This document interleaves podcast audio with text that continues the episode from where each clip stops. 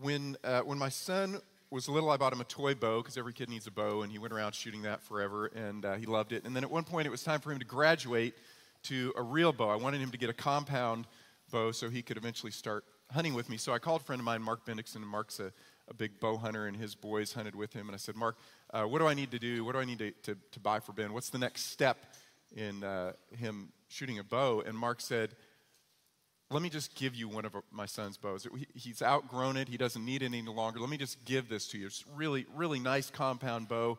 And of course, my response is, let me pay for it. But I, I felt like I needed it. I mean, it was a nice bow, and I wanted to pay him for it. And he said, Brian, I don't want to, I want you to pay me for it all. Just, I just want to give it to you as a gift. I said, No, really, Mark, I need to, I need to, to give you something for this bow because it's a really nice bow. You can't just give it to me as a gift. He said, But I want to give it to you as a gift. Just receive the gift. And so finally I relented and uh, I received a really nice gift from Mark, this compound bow that was perfect size for Ben. So I took that bow and went down to uh, Live Oak Archery and I put a new string on it, put new sights on it, got him some arrows that were cut down just for his side, size, and I got a new case for the bow and a new trigger for him, and I presented this to him as all just you know perfect and beautiful. And and the crazy thing was, my son didn't offer to pay me for it. right? I'm like, which was completely appropriate. I didn't want him to pay me for it. He just said thanks and he ran outside and he began shooting his bow. And I thought, you know, that, that, that's what actually I think God wants from us, right?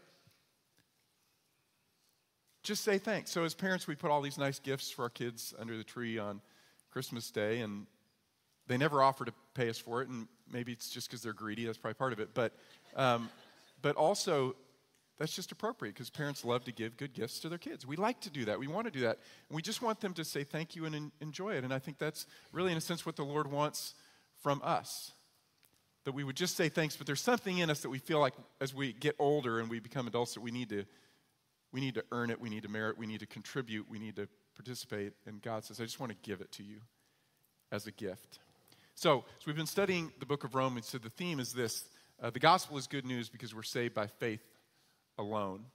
And last week, we really drilled deep into this idea of being declared righteous by faith. And what I want to really focus on this morning is that final word alone. That we're declared righteous, we're put back in right relationship with God by faith alone. Not just by faith, but by faith alone. Faith stands alone. And that is sometimes difficult for us, uh, again, in our, in our pride, to be humbled and realize that we, we can't earn it, we don't deserve it, we just have to receive it. But it's just a gift. Notice what Paul says in Romans 3, verse uh, 27, to kind of set the stage for verse chapter 4. He says, Where then is the boasting? It is excluded. By what kind of law? A law of works? No, but by a law of faith. For we maintain that a man is declared righteous by faith apart from works of the law. Notice his play on words he says, By what kind of law? A law of works? No, but by a law of faith. Well, faith is not a law. What he's saying is, in a really poetic way, in a sense, is there's a law or a principle that's faith. And the principle of faith is this your debt of sins is removed, and you're given the gift of eternal life by faith and by faith alone. And this applies to every person without exception. That's the law or the principle of faith. Faith must stand alone. And so, to prove his point, Paul goes back to Abraham as an example or a paradigm of how a person enters into a right relationship with God. And it's important to understand why God, or why Paul chooses Abraham in particular. Obviously, uh, Abraham is the, the, uh, the, the, founder of the Jewish nation, so to speak, right? He was, he was the father of uh, Isaac, and Isaac was the father of Jacob. Jacob had 12 sons, and those 12 sons became the 12 tribes. So Abraham is the, the father of the Jewish nation, but even more importantly, Abraham is the recipient of a promise from God that would bless not only him and not only his family, but would actually bless all nations. All nations would have the opportunity to be put back in a right relationship with God through the promise that was made to Abraham. In fact, through that promise, God was going to set everything right, even all of creation. So, all of the alienation and frustration that people experience because of the fall that we read about in Genesis chapter 3 is going to ultimately be set right through these promises that God has made to Abraham. And so Abraham would stand, in a sense, then as a paradigm. If a person's back in right relationship with God, they have to follow the pattern that Abraham followed. Now, what's interesting, though, is in the, in the, the, the period of time is called intertestamental period between when Malachi was written and then John the Baptist showed up on the scene. It's about 400 years. Uh, there were no, no prophetic books were written, but a lot of theology was discussed during that time. It's called the intertestamental period. And during that intertestamental period, Abraham began to take on mythic proportions. But Abraham was seen as this uh, paragon of personal character and virtue. Uh, listen to these words. This is from Jubilees. It's a book that was written in the intertestamental period. Jubilees, chapter 23, verse 10. The author said, Abraham was perfect in all his deeds with the Lord, and well pleasing in righteousness all the days of his life. The prayer of Manasseh was written Abraham did not sin against thee, God. Is that an accurate assessment of Abraham? Chapter 4, verse 1. What then shall we say that Abraham, our forefather, according to the flesh, has found? For if Abraham was justified by works, he has something to boast about, but not before God. In other words, Paul's saying God was not impressed with Abraham. Abraham wasn't chosen because of his personal virtue. God chose Abraham and through Abraham to bless all nations because of God's gracious choice. Abraham, in other words, we're going to see, was declared righteous. His debt of sin was removed. He was given the gift of eternal life by faith and by faith alone. Not because of his good works, not because he practiced religious rituals, and not because he obeyed the law. Just by faith and by faith alone. And the same is true of us. So the gospel is good news because we are saved by faith and by faith alone. Read with me chapter 4. We're going to read through verse 8. Chapter 4, verse 1. What then shall we say that Abraham, our forefather, according to the flesh, has found? For if Abraham was justified or declared righteous by works, he has something to boast about, but not before God. For what does the scripture say? Abraham believed God, and it was credited to him as righteousness. Now, to the one who works, his wage is not credited as a favor, but as what is due. But to the one who does not work, but believes in him who justifies the ungodly, his faith is credited as righteousness. Just as David also speaks of the blessing on the man to whom God credits righteousness apart from works. Blessed are those whose lawless deeds have been forgiven and whose sins have been covered. Blessed is the man whose sin the Lord will not take into account. So, Paul's going to make three points in this chapter. The first is this the gospel is good news because faith does not require our best efforts. Notice again verse 2. It says, Abraham was justified. If he was justified by works, he has something to boast about. We would like to boast. We would like to claim some credit. We're okay even if it's 99% God, as long as it's 1% us. But Abraham was declared righteous by faith and faith alone. And if you look at Abraham's life, it wasn't a perfect life. Abraham had plenty of failures. He had some big failures. Uh, he remember he gave away his wife not once but twice. I mean, man, Abraham had some bad moments, some low moments. He wasn't chosen because of who he was or because of his good deeds. He was not consistently righteous. In fact, one of the things I love about uh, the Bible is the heroes are all portrayed as they are. It's pretty raw. Okay? All of the heroes are pretty deeply broken. Now, I want you to hold your place in Romans and turn back to Genesis chapter 15 and verse 1. What we're going to look at is uh, this passage that Paul quotes in Romans 4. And I would argue that Genesis chapter 15 uh, is really the foundation and the very heart or essence of Paul's theology of justification by faith. This is where he keeps coming back to Genesis chapter 15 and verses 1 through 6. We're going to read together. Genesis chapter 12, Abraham was given a promise. Genesis chapter 15, years later, that promise was turned into a covenant, or God ratified with Abraham the promises in the form of a covenant. Genesis chapter 15, verse 1. It says, After these things, the word of the Lord came to Abram in a vision, saying, Do not fear, Abram, I'm a shield to you. Your reward shall be very great. Abram said, O Lord God, what will you give me since I am childless, and the heir of my house is Eliezer of Damascus? And Abram said, Since you have given me no offspring, one born in my house is my heir. Then behold, the word of the Lord came to him, saying, This man will not be your heir, but one who will come forth from your own body shall be your heir. And he took him outside, and he said, Now look toward the heavens, and count the stars, if you are able to count them. And he said to him, So shall your descendants be. Then he believed in the Lord, and he reckoned it to him, or he credited it to him as righteousness.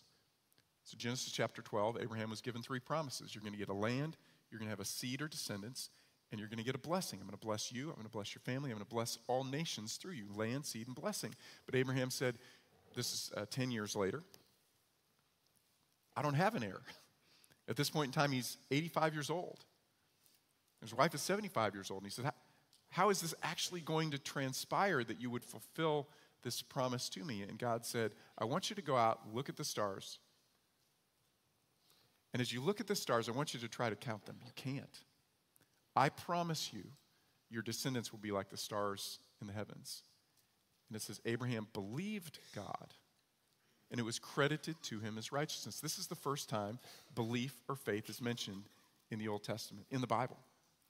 Abraham believed God, and by faith and by faith alone, it was credited to him as righteousness. That is, he received a status that he did not deserve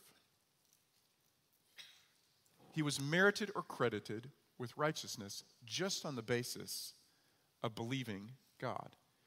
And as the story goes on, now God ratifies or demonstrates through a covenant ceremony that he will fulfill his promise.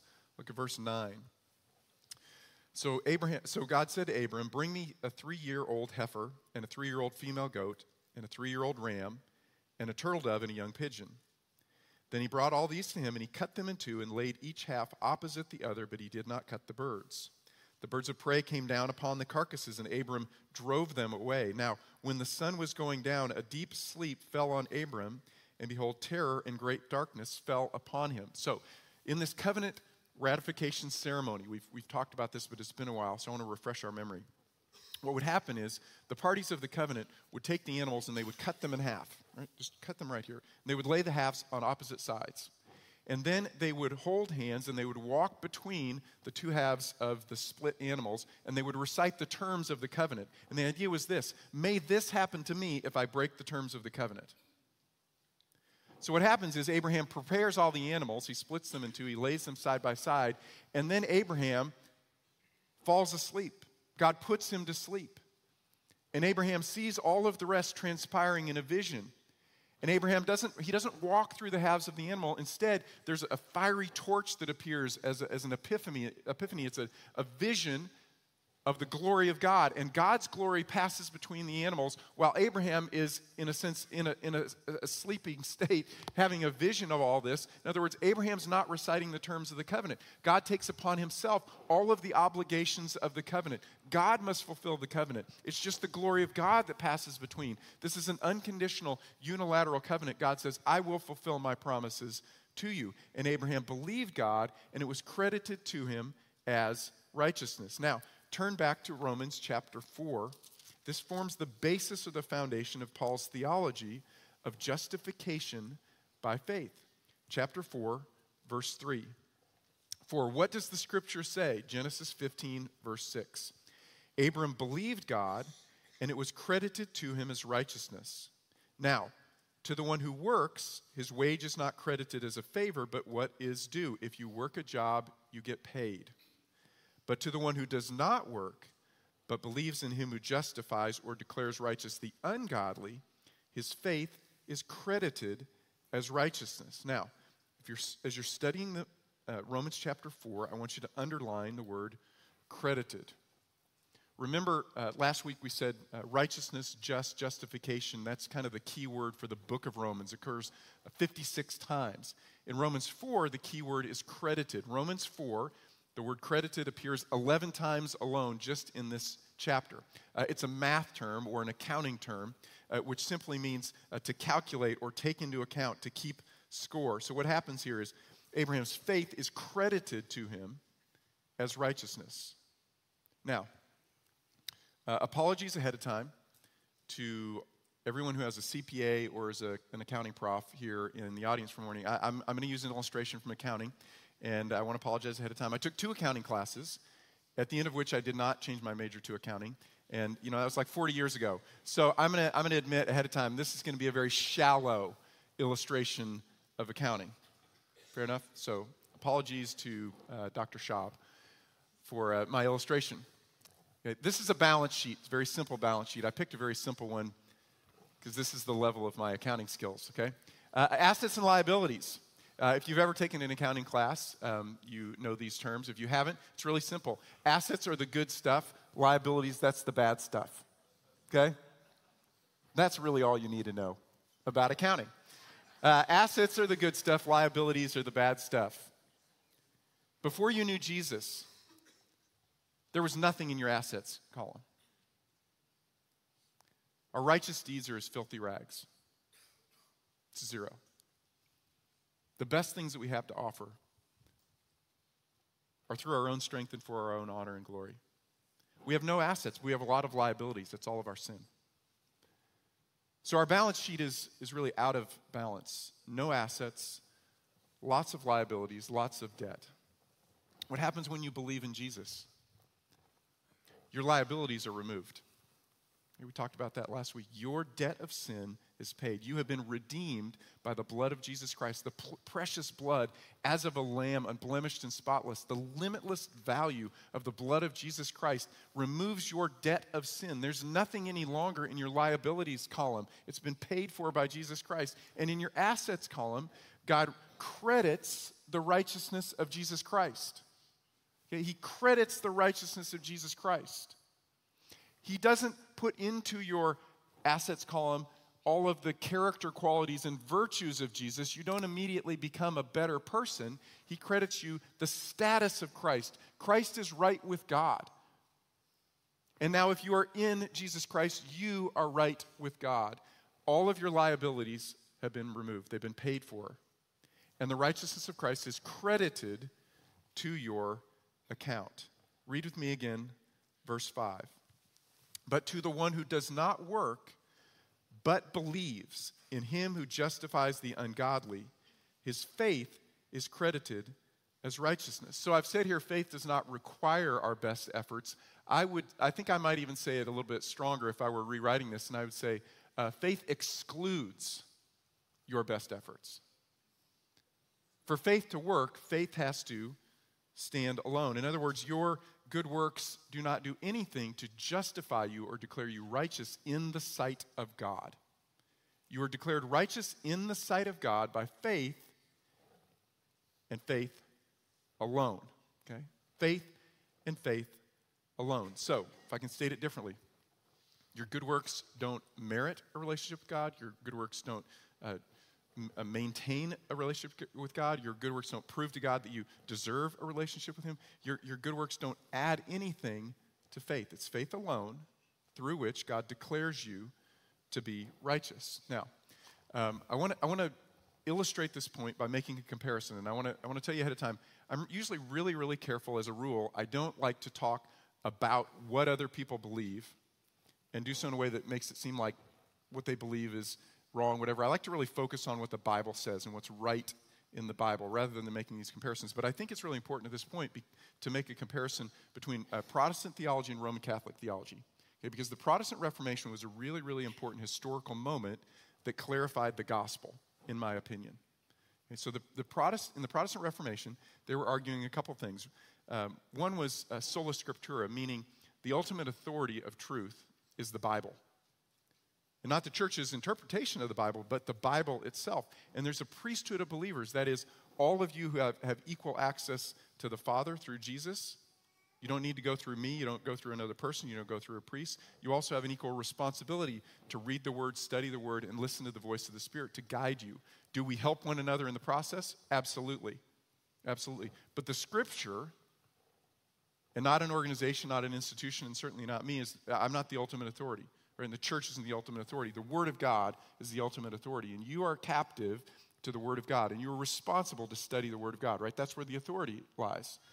Also, they said, salvation is by grace alone, through faith alone, in Christ alone. That's it. It is an absolutely free gift apart from works. Well, the Roman Catholic Church reacted against that. Council of Trent, they made a statement. Canon 9 says this If anyone says that the sinner is justified by faith alone, meaning that nothing else is required to cooperate in order to obtain the grace of justification, and that it is not in any way necessary that he be prepared and disposed by the action of his own will, let him be anathema, okay, which is how theologians talk, which means it's not by faith alone that you are justified, but by faith and works. Is faith required? Yes, but also works.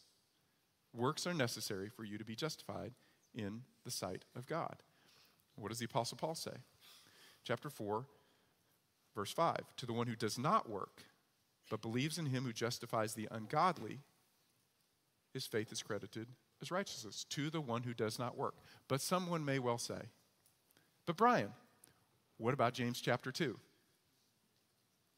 So I would refer you, last year, if you are new at Grace, we studied the book of James. And I would encourage you to go back and listen to that sermon on James chapter 2, but I'm going to give you the 30 second version. James chapter 2, verse 24 says this You see that a man is justified by works, by which he means by faith and works. He's not denying faith, he's just saying faith and works. You see the man is justified by faith and works and not by faith alone. Paul says, But to the one who does not work. Can these two be reconciled or is there a hopeless contradiction? Here's the problem uh, people have been trying to reconcile them uh, for millennia. They can't be reconciled because they're talking about two different justifications. Okay, in the simplest terms, they're talking about two different justifications. How are you declared righteous in the sight of God? Paul says, by faith and faith alone. How are you declared righteous? By people. They see your good works and they glorify God as a result of your good works. How does a person know that you're a follower of Jesus Christ? By your works, by what you do. James is talking about our good works. James is focused on our justification in the sight of men. Read the book of James again. It's all about our good works. Would Paul object to this? He absolutely would not object to this. He's talking about a different justification. He's talking about justification or being declared righteous in the sight of God. James is talking about being declared righteous in the sight of man, which requires faith and works. Justification in the sight of God excludes works. Paul would agree. Ephesians chapter 2. For by grace you've been saved through faith, and that not of yourselves. It is the gift of God, not as a result of works, so that no one may boast. So works don't matter at all, do they? No, that's not true. That's not what Paul's saying. Verse 10 For we are his workmanship, created in Christ Jesus for good works, which God prepared beforehand that we would walk in them. Our good works are the overflow of having freely received forgiveness of sins and the righteousness of Christ credited to our account. So, what do your good works add to your justification in the sight of God? Nothing. Nothing. This is the starting point. You freely receive a gift from God. So, first point Paul makes in chapter 4 the gospel is good news because faith does not require our best efforts. Second, faith does not require our religious rituals. Chapter 4, verse 9. Is this blessing then on the circumcised or on the uncircumcised also? For we say, faith was credited to Abraham as righteousness. How then was it credited? While he was circumcised or uncircumcised? Not while circumcised, but while uncircumcised.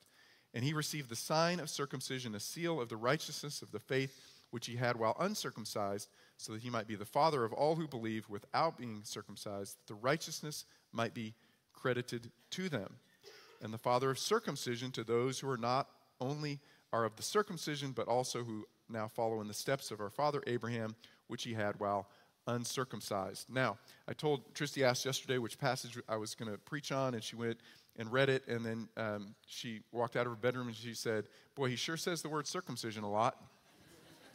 Said, "Yeah, we're going to read that together." And um, you know, perhaps it's hard. to go. how does that actually have relevance?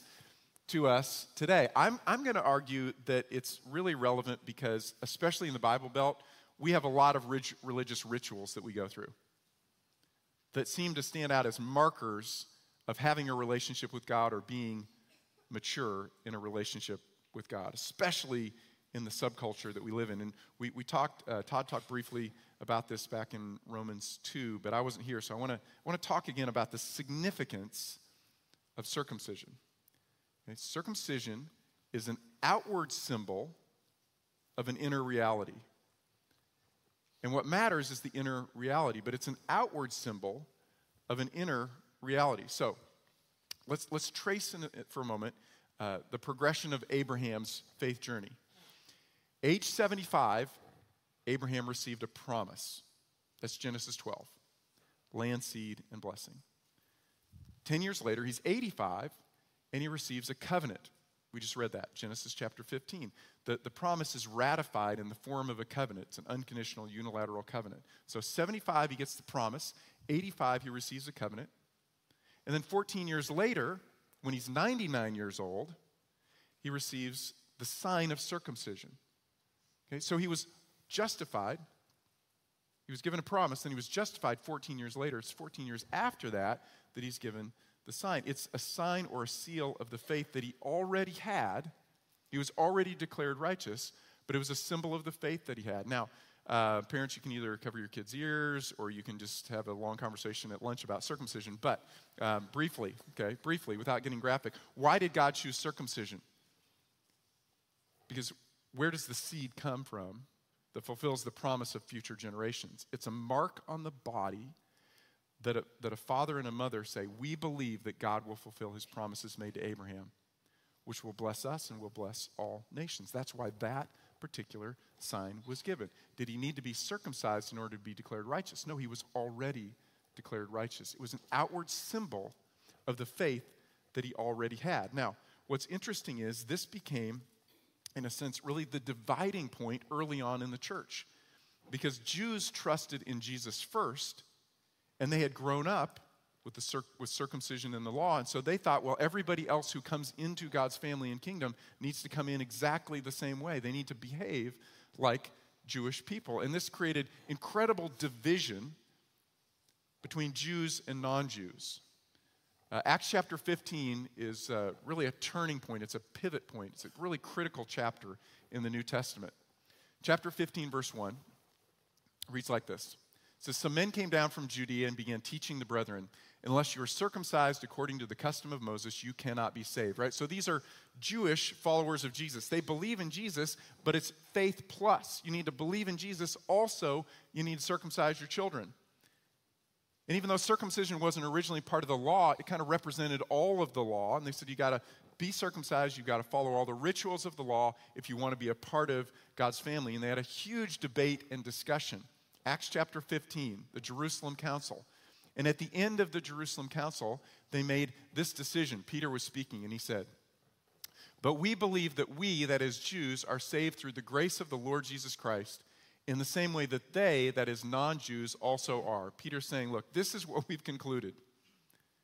Everyone is saved by grace alone, through faith alone, in Christ alone, and not through the keeping of religious ritual. Now, how is that relevant to us today? Well, I would argue again in this culture that we live in, this Bible Belt, College Station, Texas, Texas A&M culture. There's thank you for that. Because I'm going to kind of tag it a little bit, so that's you can maybe not whoop later. Um, we got a lot of re- religious rituals. What are the markers of being a Christian here in this culture? Well, um, Baptism is one. Do you need to be baptized to be saved? I mean, we used to baptize students in Rudder, Rudder Fountain until we got thrown out because we wanted to make a right this public profession. Do you need to be baptized? No, you don't. It's an outward symbol of a, an inner reality. It's an outward symbol that you have believed. Now you're identified with Jesus in his death and burial and resurrection. Talk about that more in chapter six. Uh, baptism, church attendance, Bible studies, lots of Bible studies. Got to be in lots of Bible studies. You need to have a study Bible, a big Bible. A thicker Bible is a better Bible, right? And James Avery, and you need to have rings, and you need to go to Breakaway and be a Breakaway volunteer. That's a big thing. And you need to, um, you know, send your kids to a Christian school, or even better, you homeschool them. Actually, don't do that because you want to be in the world and evangelist, so you send them to public school. But there's all kinds of markers. You need to have t- tattoos, right? I mean, it's, but it's got to be Greek and Hebrew on your tattoos, right? That, I mean, that really demonstrates it. So you run into somebody who's a breakaway team lead with a Hebrew tattoo, marry him, right? I mean, that's clearly, clearly. right? We've got our distinguishing markers that are completely irrelevant without the inner reality. When our daughter was little, uh, we gave her for Christmas, we gave her a doctor's kit. And it had a stethoscope, and it had a little otoscope, and it had a little jacket, and we never let her practice medicine. because there was no inner reality to the outward symbol. And what does God care about? The heart. Have you believed? Have you received? So I ask you, especially for those of you who've grown up in the Bible Belt, maybe grew up and going to church your whole life, and you were baptized early, and you went to Awana and you memorized 7,000 verses. And you're in four Bible studies, and you're volunteering here and there and everywhere, and you're giving money to the poor, and you're giving money to dig wells. You even went and dug a well yourself, and you're giving money to stop sex trafficking, and you're doing all of these great religious things. What are you actually trusting in? If it's not Christ and Christ alone, it makes your faith void. Okay? Faith must stand alone to be justified in the sight of God. Third reason that Paul is going to give, give that the gospel is good news is this faith relies only and exclusively on God's promises. Verse 13 For the promise to Abraham or to his descendants that he would be heir of the world was not through the law, but through the righteousness of faith.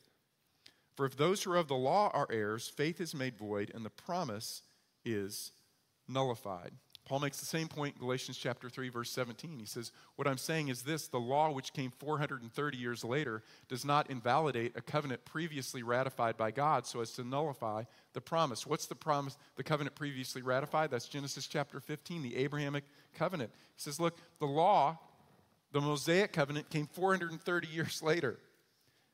The paradigm for Abraham was not obedience to the law because the law didn't even exist when Abraham was declared righteous. And if Abraham is the father not only of the Jewish people, but he is the one through whom all people can enter into a relationship with God because of the promises made to him, then he's the way you've got to come. And how was he declared righteous? Not through obedience to the law, not through his good works, not through religious r- rituals like circumcision, and not through obedience to the law. Instead, notice what he says in verse 14 again. For if those who are of the law are heirs, faith is made void and the promise is nullified. Did you get that? For, for faith to work as the mechanism, in a sense, through which God declares you righteous in His sight, it has to be alone. And you can't add anything to it, or you wreck it. Now, my in laws live uh, 448 miles from my front door to their front door. It's 448 miles. They live in Broken Arrow, Oklahoma. I've driven that road many, many, many times, and I can't find a shorter route. It's 448 miles is the shortest route, which means I have to stop for gas once. I have to stop for gas once. Or, or, I could extend the trip by adding a couple gallons of water to the tank, right? No. How much water can go in a tank of gas? None. Or you wreck the engine. Okay? It doesn't work if you add any water, any moisture at all. Faith must be alone. It's faith and faith alone. So, one of the greatest problems when we add our own our own good works or what we believe are our own good works is it completely undermines our confidence and our sense of security because we're always wondering have I done enough good works? Have I done the right kind of good works? There cannot be security in our relationship unless we understand it's all the work of Jesus. It's done by Jesus. Notice what he says here in verse 16. For this reason, it is by faith, in order that it may be in accordance with grace, so that the promise will be guaranteed to all the descendants not only to those who are of the law, but also to those who are of the faith of Abraham, who believed before he had the law, and he is the father of us all. How can you know that it's a guarantee? Because you've just received it as a gift. Now, last week we started talking about faith. This week we're focusing on that word alone, but I want to go back and I want to talk a little bit more about the nature of faith because I think when we look at, at Abraham's faith itself, it's really instructive for us. So, read with me in verse 17, and I want to make a few observations about Abraham's faith. Verse 17 Abraham is the father of us all, as it is written, A father of many nations I have made you, in the presence of him whom he believed, even God, who gives life to the dead and calls into being that which does not exist. In hope against hope, Abram believed, so that he might become a father of many nations according to that which had been spoken, so shall your descendants be. Without becoming weak in faith, he contemplated his own body, now as good as dead, since he was about a 100 years old, in the deadness of Sarah's womb. Yet, with respect to the promise of God, he did not waver in unbelief, but grew strong in faith, giving glory to God. And being fully assured that what God had promised, he was also able to perform. Therefore, it was also credited to him as righteousness. So, what is faith? Faith is responding to God's initiative, right? Faith is responding to God's promise. Now, Charles Ryrie made uh, this summary statement. He said, The basis of salvation in every age is the death of Christ. The requirement for salvation in every age is faith. The object of faith in every age is God. The content of faith changes in the various ages or dispensations.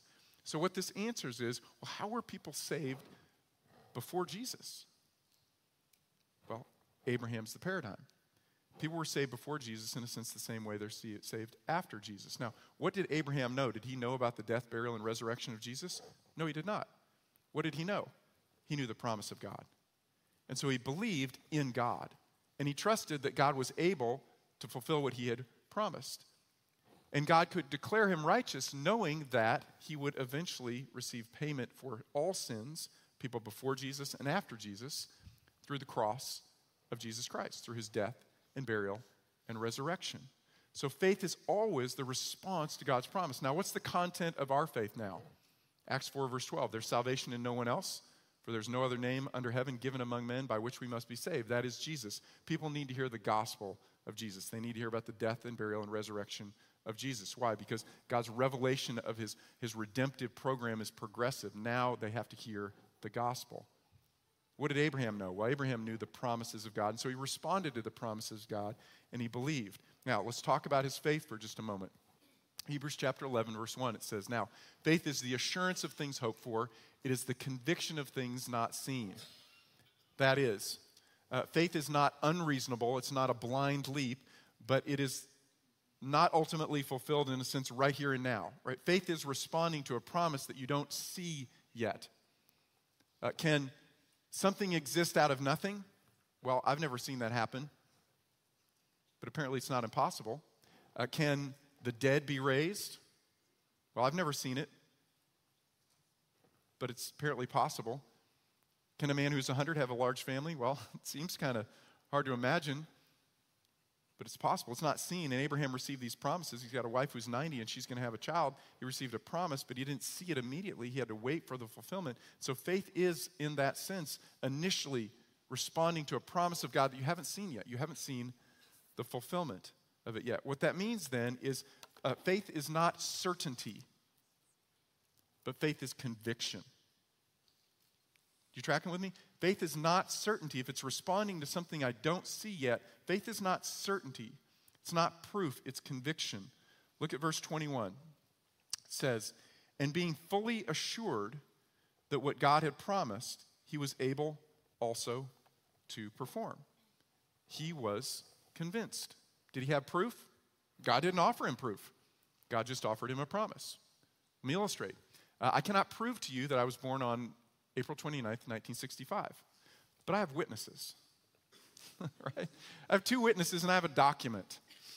It's a signed document and it's a sealed document. I have witnesses and I have a document. I can't prove to you that Jesus rose from the dead, but there were witnesses and there are documents. I can't prove to you that God exists, but Romans 1 tells me there is evidence. Right? It's not a blind leap. So I'm convinced, I am persuaded based on the evidence, but I don't have proof. But I'm persuaded, I'm convicted. Now, um, any, do we have anybody in here who's getting married in December? Anybody? Okay, okay, okay. uh, in, in May, next May. Got any getting married next? Okay, we've got a few more in May that are going to get married in May. Uh, I'm not going to ask if there's anybody that's already reserved a venue, but you're not engaged and you're just hoping for a date. Um, so I'm just going to tell you ahead of time when, when you get uh, married on that day, you're going to be nervous. And that's okay. It's, honestly, it's, you're kind of crazy if you're not nervous because you're about to commit your entire life to one person and you don't have a guarantee. You don't have a guarantee about the other person, you don't have a guarantee about the circumstances you're going to face. Um, I remember my parents, they, they faced some major trials early in their marriage. My dad had a brain tumor, and my mom would always say, you know, if we knew what was coming, we probably wouldn't have had the courage to even get married. But God gave us grace for that moment, right? So, so if you're, you're nervous on your wedding day, right, that's, that's normal. But hopefully you're convinced, right? You're convinced. You've seen a pattern. You've been with this person. You know their friends. You know their family. You see the pattern of your life, and so you take a step of faith. Marriage is a step of faith. It's based on a promise, and you're convinced. And the bigger the decision, in a sense, the more convincing we need, right? Um, I picked out this shirt last night. I didn't take a lot of persuasion or convincing. I have other shirts, and if I had worn another shirt, it's not a big deal, whatever. You know, as long as I didn't wear a tank top, then I'd lose my job. But, right, it's just, I don't, I don't need a lot of persuasion because it, there's not a lot riding on what shirt I wear on a Sunday morning. I chose my major as, economics when I was at A&M, and you know what? I thought there's not a lot riding on this because I can change my major later, or I can go to grad school and something else later, right? It's not, it's not that huge of a deal. Then I went to seminary, and I realized the longer I was in seminary, when my options were narrowing, it got harder and harder to think about going back, maybe and getting a PhD in economics. So I had to be more persuaded because the consequences were even greater. And then when I decided that I wanted to marry, marry Tristy, I had to be really, really persuaded because I was basically saying no to all other options and yes to her. And I was promising her that I'd be faithful to her for the rest of her life. She's promising me the same. There's a lot riding on this decision. So I had to be persuaded or convinced. That's what faith is it's conviction, it's persuasion. Are you persuaded? Are you convinced that what Jesus has promised is true? Now, I frequently hear people saying when they're presenting the gospel, give your life to Jesus. I don't like that terminology because it's not about you giving your life to Jesus, it's about receiving life from Jesus. Okay? And that's really, really important. So it's not about giving some, giving all, giving most, it's about receiving from Him. John chapter 1, verse 12 says, But as many as received Him, to them He gave the right to become children of God, even to those who believe in his name. What does it mean to believe? To believe means to receive. One final observation about faith, and that is that the opposite of faith is not doubt, the opposite of faith is disbelief. Look at verse 20. It says, Yet with respect to the promise of God, he did not waver so as to disbelieve, but grew strong in faith, giving glory to God, right? He didn't waver to disbelieve. That is, uh, disbelief is a settled disposition to reject the promises of God. Abraham certainly had days where he struggled with doubt. You can believe and still struggle with doubt. That's a pretty normal part of the process. But Abraham chose to believe. He didn't disbelieve, even when he didn't see the promise being fulfilled. So, my question for you is this Is faith an event or is faith a process? Yes. The moment that you believe, you are declared righteous. You are redeemed. You're adopted into God's family. You are filled with the Holy Spirit and dwelt with the Spirit. You are sealed until the day of redemption. You belong to God. You are in the family of God. And then your faith will begin to grow and it's going to be tested and you're going to be struggled. And Abraham had days where there were good days and there were bad days, but he never chose to disbelieve. He, he kept growing in his faith, even on those days when he was struggling. And you know, when he offered up Isaac as a sacrifice, man, that was a really, really hard day. Was he struggling that day? Absolutely, he was struggling. But we're told in Hebrews 11, Abraham's faith had grown to the point where he said to himself, you know what? I guess God can raise the dead because he made me a promise that through this son I would have a family. And if I put this son to death and he doesn't have any children, God's going to have to raise him from the dead. I will give him my son. Wow. And so I ask you, is your faith growing? Not just have you believed, but now is your faith growing? And on those days where you're not seeing the promises fulfilled or you're not seeing your hopes fulfilled, it's not a promise from God, just something you want, and you're struggling and you're wrestling, is God good? Is your faith growing? And where do you go in those moments for your faith to be strengthened rather than destroyed? I would argue that the place that we go is, again, always back to the cross. Because if God gave us Jesus, we can trust him. If God gave us forgiveness of sins and eternal life, we can trust Him. Even on the days that circumstances aren't working well. Now, as we close, we're going to celebrate that. We're going to celebrate communion uh, together. And um, I want to wait till all of us are served. If you, if you don't have a communion cup, just raise your hand real quick. Uh, but what I'd like for us to do is just to remember that God's given us a promise in the death and the burial and resurrection of Jesus. And he's, if He's given us that promise, then we can trust Him. Right? Even when life is difficult, even when our circumstances, circumstances seem against us, we can trust Him. I'll read to you uh, one quote from, uh, can I get the slides back just real quickly? I want to give you one quote from Patrick Henry. He said this I have now disposed of all my property to my family. This was on his deathbed. He said, There's one more thing I wish I could give them, and that is faith in Jesus Christ. If they had that, and I had not given them one shilling, they would be rich. And if I had not given them that, that is faith in Jesus, and had given them all of the world, they would be poor indeed. So I'd like you to take a few moments and let's just quietly go before the Lord. Again, if you didn't get served yet, put your hand up. The rest of us, let's just bow our heads and give God thanks for giving us the gift of life in Jesus. And then in a moment, we'll take the bread and the cup together.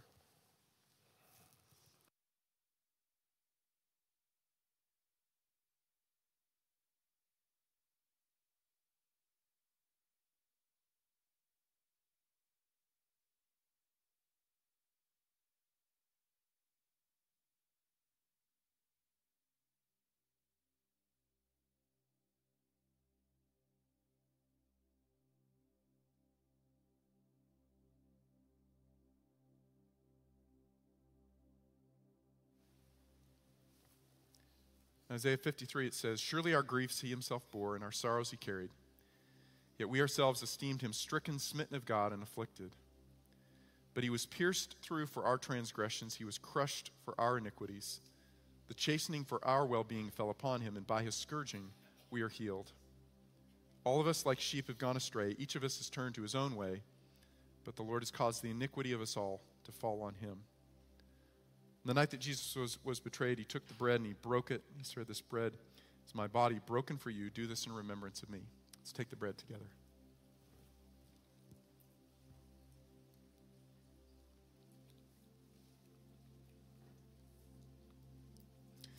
Then Jesus took a cup and he said, This cup is the new covenant in my blood.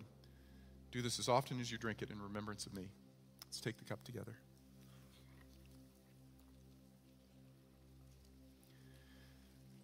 Father, we thank you that we can trust you. We thank you that we can, we can trust you with our eternity. I pray, Father, for any who are, who are not persuaded yet, that this morning uh, they would be convinced that it is Jesus who has paid our debt of sin and can reconcile us to you. I pray, Father, this morning they would be persuaded that they can trust Jesus. I pray for each of us that we would be persuaded that we can entrust you with our entire lives. I pray, Father, that uh, even this week we would reflect again upon the sacrifice of Jesus and what he gave, and remember that that's, that's the basis of all our hope and all our promise. Uh, promises from you rest in the fulfillment of uh, his resurrection, his conquering sin and death. And I pray, Father, that uh, you just even as you stretch our faith, we would, we would lean into you and be like Abraham. Good days and bad days, days of, of doubt and fear. But the tra- trajectory would be upward. We, w- we would grow in our confidence that you are a good God. It's in Jesus' name we pray. Amen.